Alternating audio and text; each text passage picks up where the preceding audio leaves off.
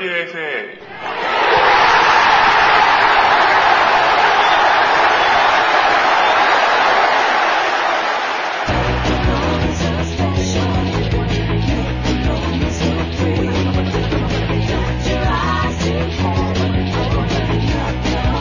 Thank you.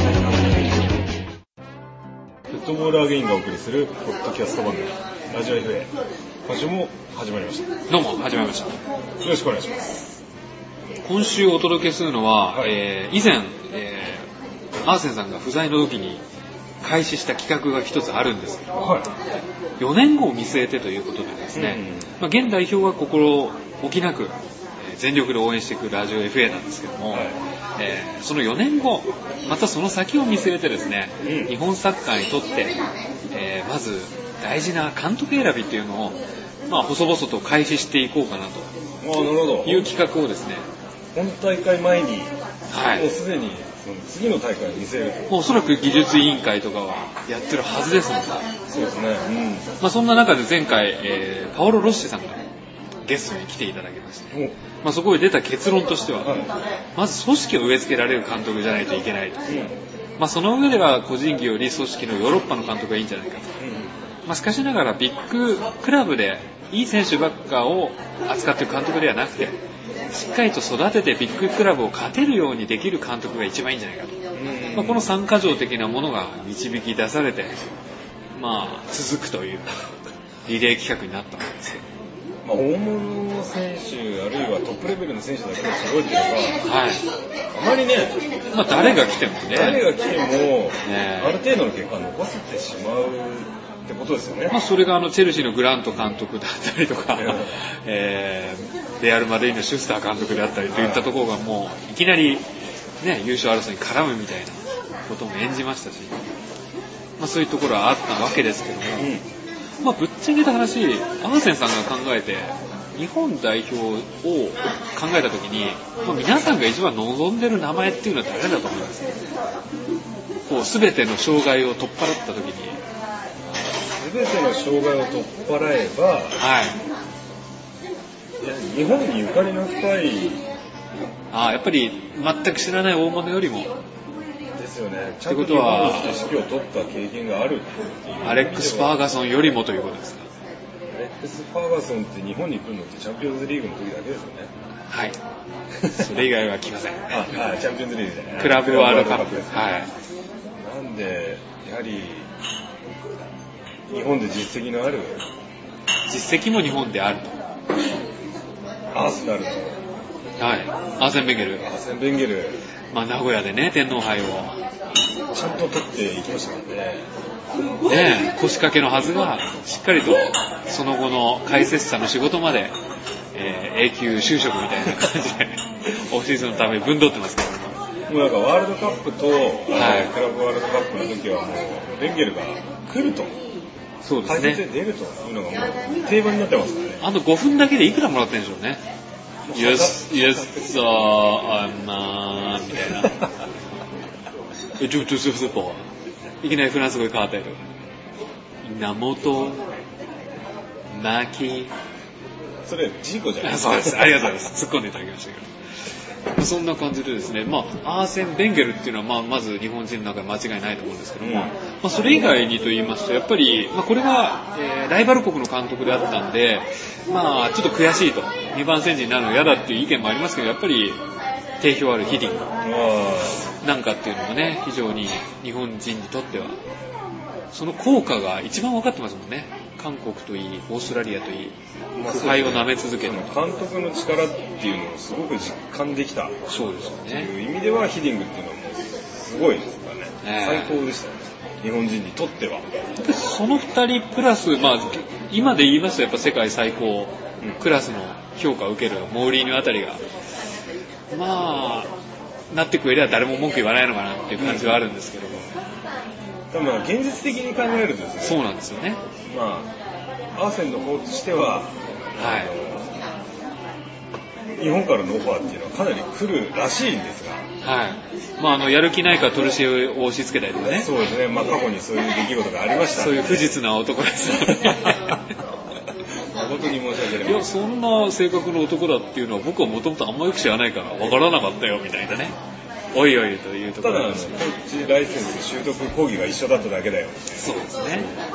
まあ、そんなことを考えますと、まあ、現実的な流れでは、いやそういうビッグネームで言うと、契約が切れた監督とかっていうのが、まあ、唯一可能性が残るのかなということですね。まあ、前回ロッシュさんとはビッグクラブの監督はなかなかこう、えーまあ、来てくれないだろうし、来たところで難しいだろうっていうのはあったんですけど、あえてその可能性を除外するためにですね、今回検討してみたいなとうん逆にアーセンさん、えーまあ、知られてる有名監督の中でこの人だったら間違いないなっていう監督いらっしゃいますか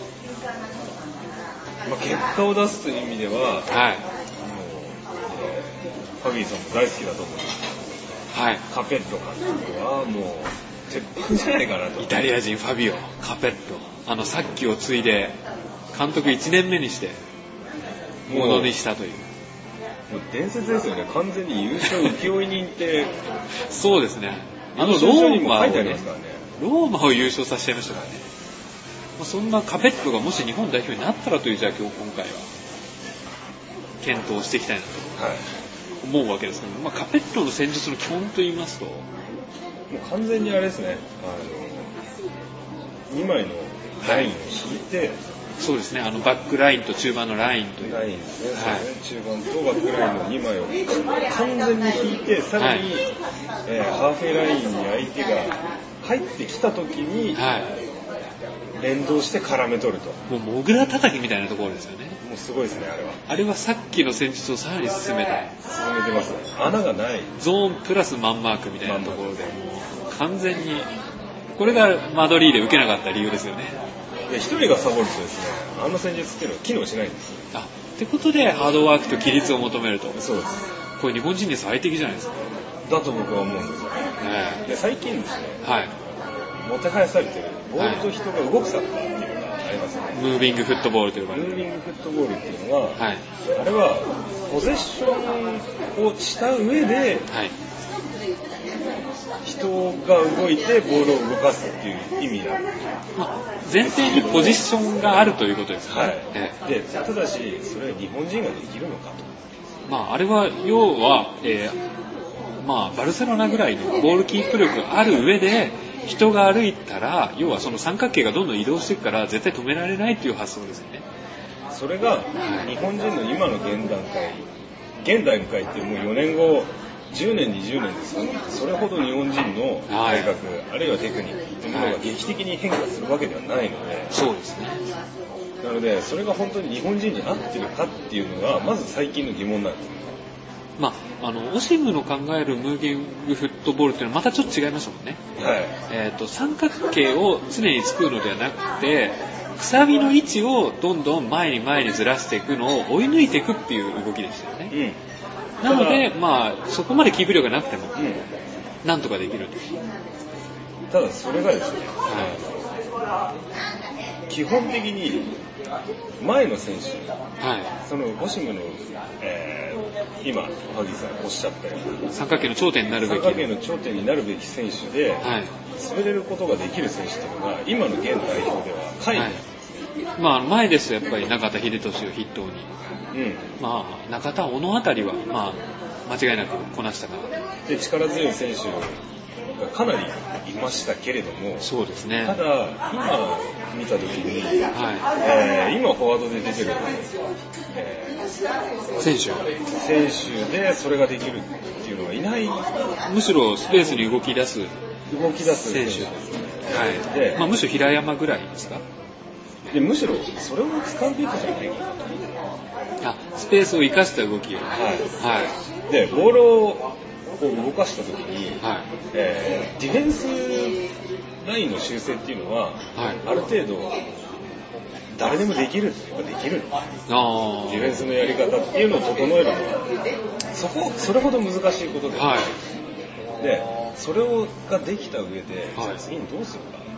攻めですよねそうですね長年叫ばれている得点力不足が、はい一言に込めちゃうのもあれですけどそれはどうやってボールを前に運んでいくかっていう今度は声はいの問題であって水を運ぶ人が必要だ水を運ぶ段階が大事なわけですよそうですよねビルドアップを考えた守備ができるかということはいでその時にやはりカウンターを日本のチームというのは、はいアジアではポゼッションですけれども、はい国際大会に出た時に、はいポゼッションで通用してないんですそうですね全部出しどころを潰されて出しどころを潰されて、ええーやってるのでアジアの中でいかにできたところで世界だあとねあはいっていうのが、まあ、今のところの僕の結論なのではいじゃあどうやってこう世界と戦えるかそうですね。それこそが本当は今のテーマだったはずなわけですから。でその時それを考えた時に、はい守備を構築するのはある程度簡単であるならば、はい。もうカウンターに頼るべきなんじゃないかなあで確かにわかりますあのショートカウンター岡田監督が言ってるショートカウンター、はいボールを取ってから45秒でシュートまで持っていー、く高い位置からの、高い位置からですねはい。でそれをオランダ戦で、えーオランダとの親善試合がありましたけど、はい、やりましたね。実践できるんだと半分思いました、はい。ただ前半しか持ちませんまあ、あの、世界でとりわけ体力ある国ではないのでないね。えなので、その、常にできることを考えれば、ショートカウンターも一つのオプションにはなり得る。ー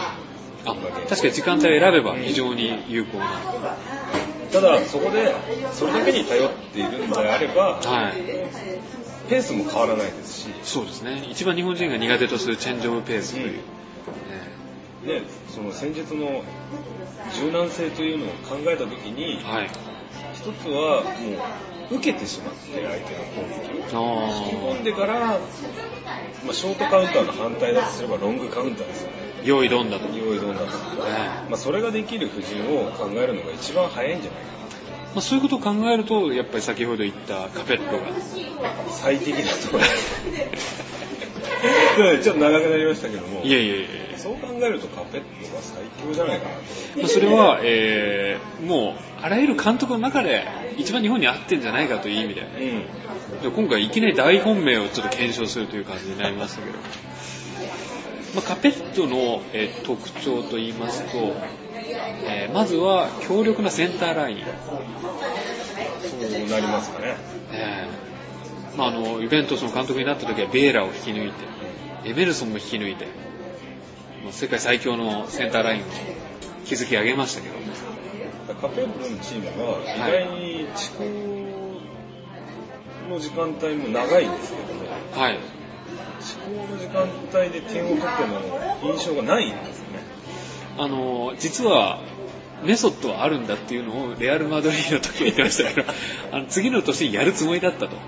あっと驚かせるつもりだったという捨て台詞を残して解任されま解任しされたけど、はい、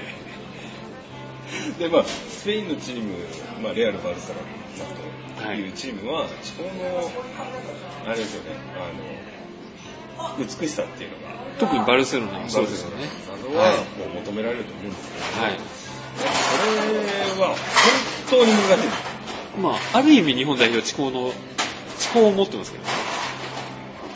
地高の美かどうかわかんないですけど、地高は持ってまなす、らざるを得ない。あまあそうですね。えで、い今現在、あれですよね、えーまあ、カペルとかもし監督をやったとして、えはい。誰を選ぶかまあ、誰を選ぶかっていうのを簡単に中心選手だけ上げるっていう、と。いいですね。やってみたい。ちょっとワクワクしますね。それどうなるのかなと思まずゴールキーパーからですかうと、キーパーがさほど問題してないんです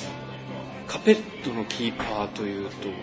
まあイングランド代表でも結局選べないみたいな感じになってそうなってますよね。ええで、イタリアだったらブッフォンが、まあイタリアはブッフォン間違いなかったと思うんですけども、ローマ時代は、ローマ時代は誰がやってましたかね。あんまり記憶にないですね。ええ。じゃあ問題ないと。っていうぐらい問題ないと思うんですよはいちょっとざっくり切りすぎもあもうもうまあ、一応代表レベルの選手であればということですね。じゃあまあ日本の現在ですと誇る2枚看板。まあそれで全然楢崎、川口、そして西川ぐらい、西川、あと川島、川島、はい、この辺が、まあ、まあ問題ないと思うんですけど、はいセンターバックはやはり強靭、そうですね、えー横からそして前に強い選手っていうのが好みですよね。基本的ええに裏を取られない戦術のラインの敷き方をするのでということは前からの前から1対1で止めれる選手止めれる選手っていうところがやっぱ選択の基準になると思うストッパーが欲しいわけですね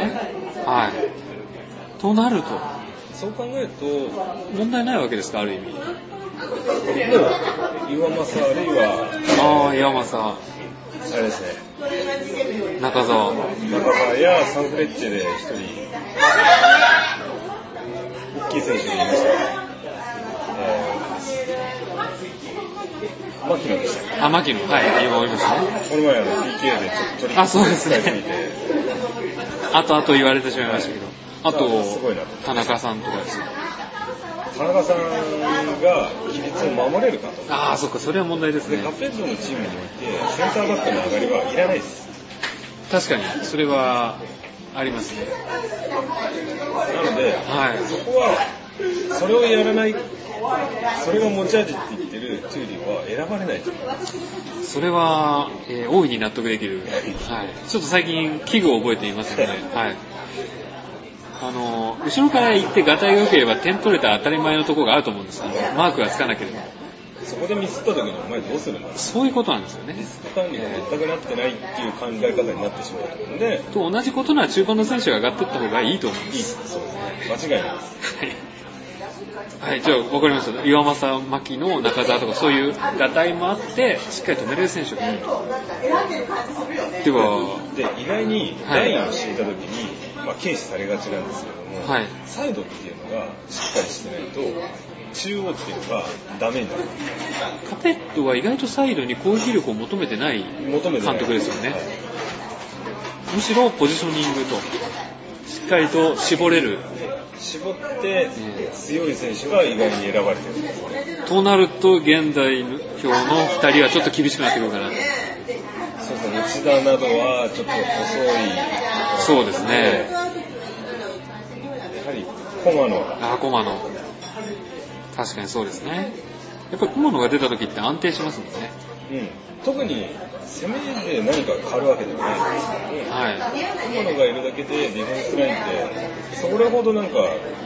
なんか点取られそうな感じがしまなあいですあのボール回してる時もあんま出しどこに困らなくなりそうな雰囲気がありますよねであとはやっぱりまあ代表にやっと呼ばれるようになった FC 東京の彼長友ですかああ、それ左はそうですね。あとは右サイドに、えー元早稲田、あ、徳永。徳永。すごい選びそうですね。えー徳永とか好きそうですよね。徳永好きですね。左が長友しかいないですかね。あ、まあ、駒野と長友あ、そっか、併用すればという。いけると。そうですね。長友なんてあの、フォワードやってましたからね。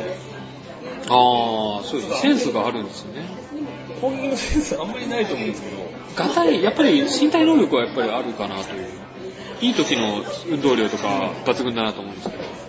じゃあこれで、やっぱりこれがセンターバックも上がんないってなると安心感ありますよね、このように。で、中盤に参りますけども。やっぱり4枚フラットに近い、もしくは2枚前の3枚みたいな感じになるのかなと思うんですけど。まあ、基本的に4枚フラットやないとなりそうな気がするんですよね。守備の時はそうなりそうですよね。で、そこも基本的にほぼ1対1の状況になったりするので、はい。基本強い選手ですよね。ああ。ということは、ちょっと、安倍とか、駒野、あ、今野ですか阿部、今野、すごい硬いですかあと鈴木ですか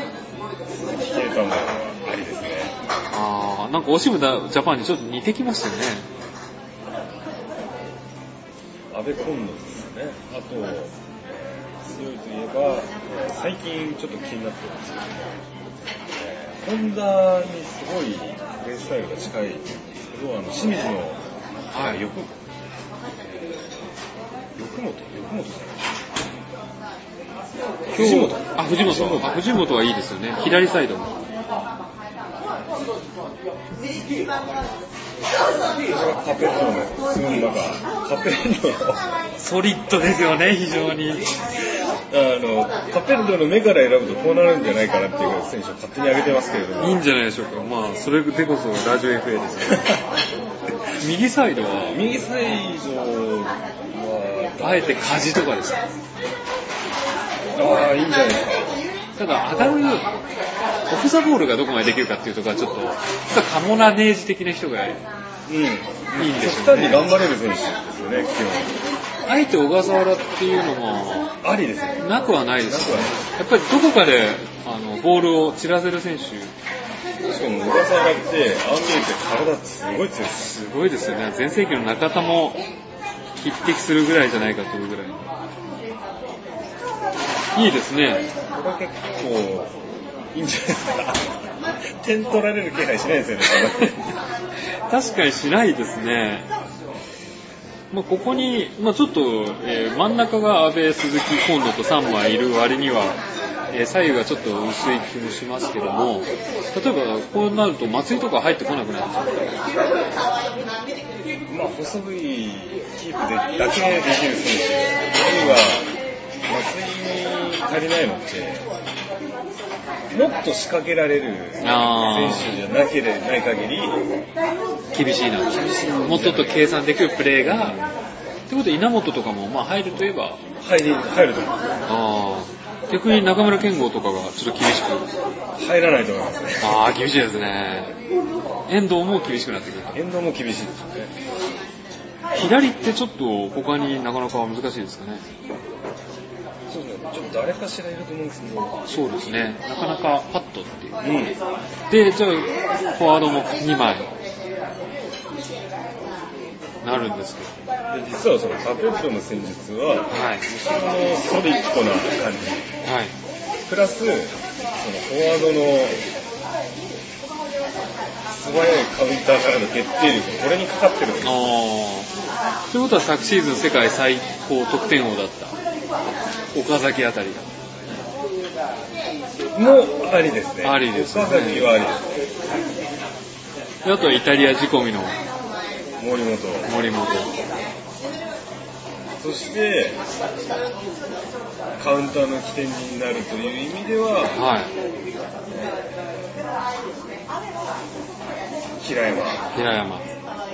現在のクラウチのように。もう間違いなく収まりますから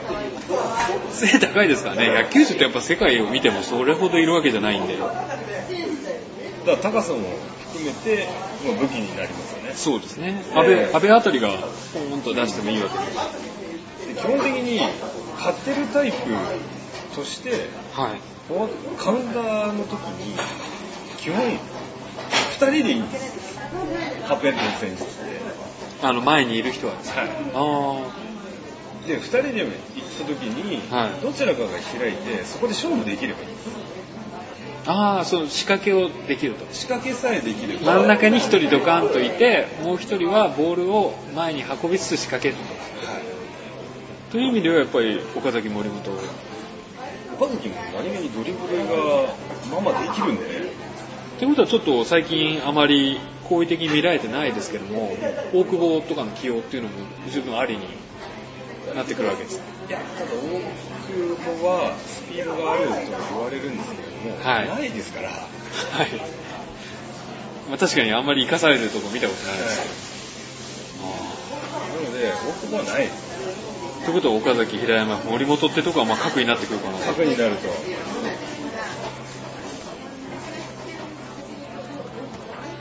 今16、17、18人ぐらい。ほとんどもう骨格決まってますよね。あとプラスアルファを選べばいいと。あとはバックアッパーを選んでいけばいいと。あで、フォワードにもう一人。で、あ。そうですね。えー、まあ伊藤翔あたりがもし育ってれば一番いいわけですけど。からどうなるんでしょうね。どうなったんでしょうね。わかりません。ちょっとその後の、あまり出てきませんけれども。ただこれに、まあ、サイドハーもうプラス2人ぐらい。フ2人ぐらいですね。で、フォワード1人と。で、キーパーも3人と。そうですね。それぐらいで25人の、えーグループはできてしまうから。行ってしまいますね。えこれ正直に点取れる気しますかー点取られる気ですか、まあ、これで取られたら諦めつきますよね。ですよね。えってことは、これをベースにーはい。ラインを敷いて、はカウンターでは、い。見えますね。え3枚ほどフォアツートッププラス、ええーセンターラインから2人、あるいはその人やあるいは2人ほどで点が取れる戦術さえ作れればいいということーになカってしペまうッんです。トフォワードに石川とか、あえて連れてきそうですよね。持ってきますかね。基な本ん的かに1人で仕掛けられれば、基本的にフォワード合格です。あの、要は、442のフォワードを縦に並ばせればいいわけですよね。なんで、下に石川がいたりしたらかなり強くないですかオプションの中ではもう相当いけるかなりの、これ見えますね。確かに。でそこで、はいあの今カウンターの仕掛けとして、はい。えーツートップがどこでボールを欲しがるはい。とか決められてないと思うんですよねそうですなのでねあ。の先に渡してしまってっていう時もありますから基本的に鎌田とか、えー岡崎とかが、えー開くだけ開いてじゃそあうですねどうするっていうことになったそれが今の手詰まりの状況には。ないっはいてて、。はい。相手をもう自陣に引き込んでしまってそこからもう小笠原藤本あたりからもうキープしたのを、気のいいボールさえ出てくればもう、森本なんて完全に一人で勝負できるんじゃないですかね。まあ、あの、意外にこの中盤は地味に見えて、キープ力がありますし、すごいですよ。安倍、安倍もそうですけど、結構、キック力もありますからね、精度といい。これいいですね。あ、本田とかも入りますね、左サイドね。ホンダ、トップ下良かったですね。よかったです。あの、フォワードもう一人の枠は、本田でもありです。ありですね。あれだけ体強くて、パンチ力があるのは、何せ、チェスカ・モスクはあの、トップ下ですからね、今。素晴らしいですね。確かにそうですね、左サイドにホンダが入ると、まあ、藤本とホンダでいい刺激を与えつつ、でもう一人、まあ、右サイドハーフがいると一番いいわけですけども、まあ、この辺をあえて、えーオプションで石川とかっていう手も十分ありですし、まあありですよね。ちょっとだけ質の違う人を一人だけ入れとくっていうのも、まああり。まあ、成長に期待して柏木とか、まあうんその辺でも十分ありなのかなという感じですね。ちょっと、合わせさん見えましたね。まあ、ちょそっことが多分カペットの戦術だと思う。まあ、カペットがイングランドの後来てくれるかどうかと、あそこまでバブルで跳ね上がった給料がですね、まあ、協会払えるのかということはありますけども、一つの処方箋がこれちょっと見えたのかなうん。という感じで。だから水を運ぶ方法ですよね。そうですね。どうやって運ぶかってあんまり論じられてないんで、はい。水をどう運ぶかっていうはい。のを具体化すれば、そそうですの中で日本代表っていうのは、ロングカウンターが一番ハマるんじゃないかなと思います。まあ、この中で、えー中澤と小笠原以外は次のワールドカップを十分いけますので、ちょっとこれはここまで重厚な代表をちょっと考えたことがなかったので、これ面白いですね。じゃあ今回ど うもありがとうございます。どうもありがとうごまたざ います。次回はまた別の監督を分析してわいかたりだまい、してた。よろしくお願いします。ありがとうございました。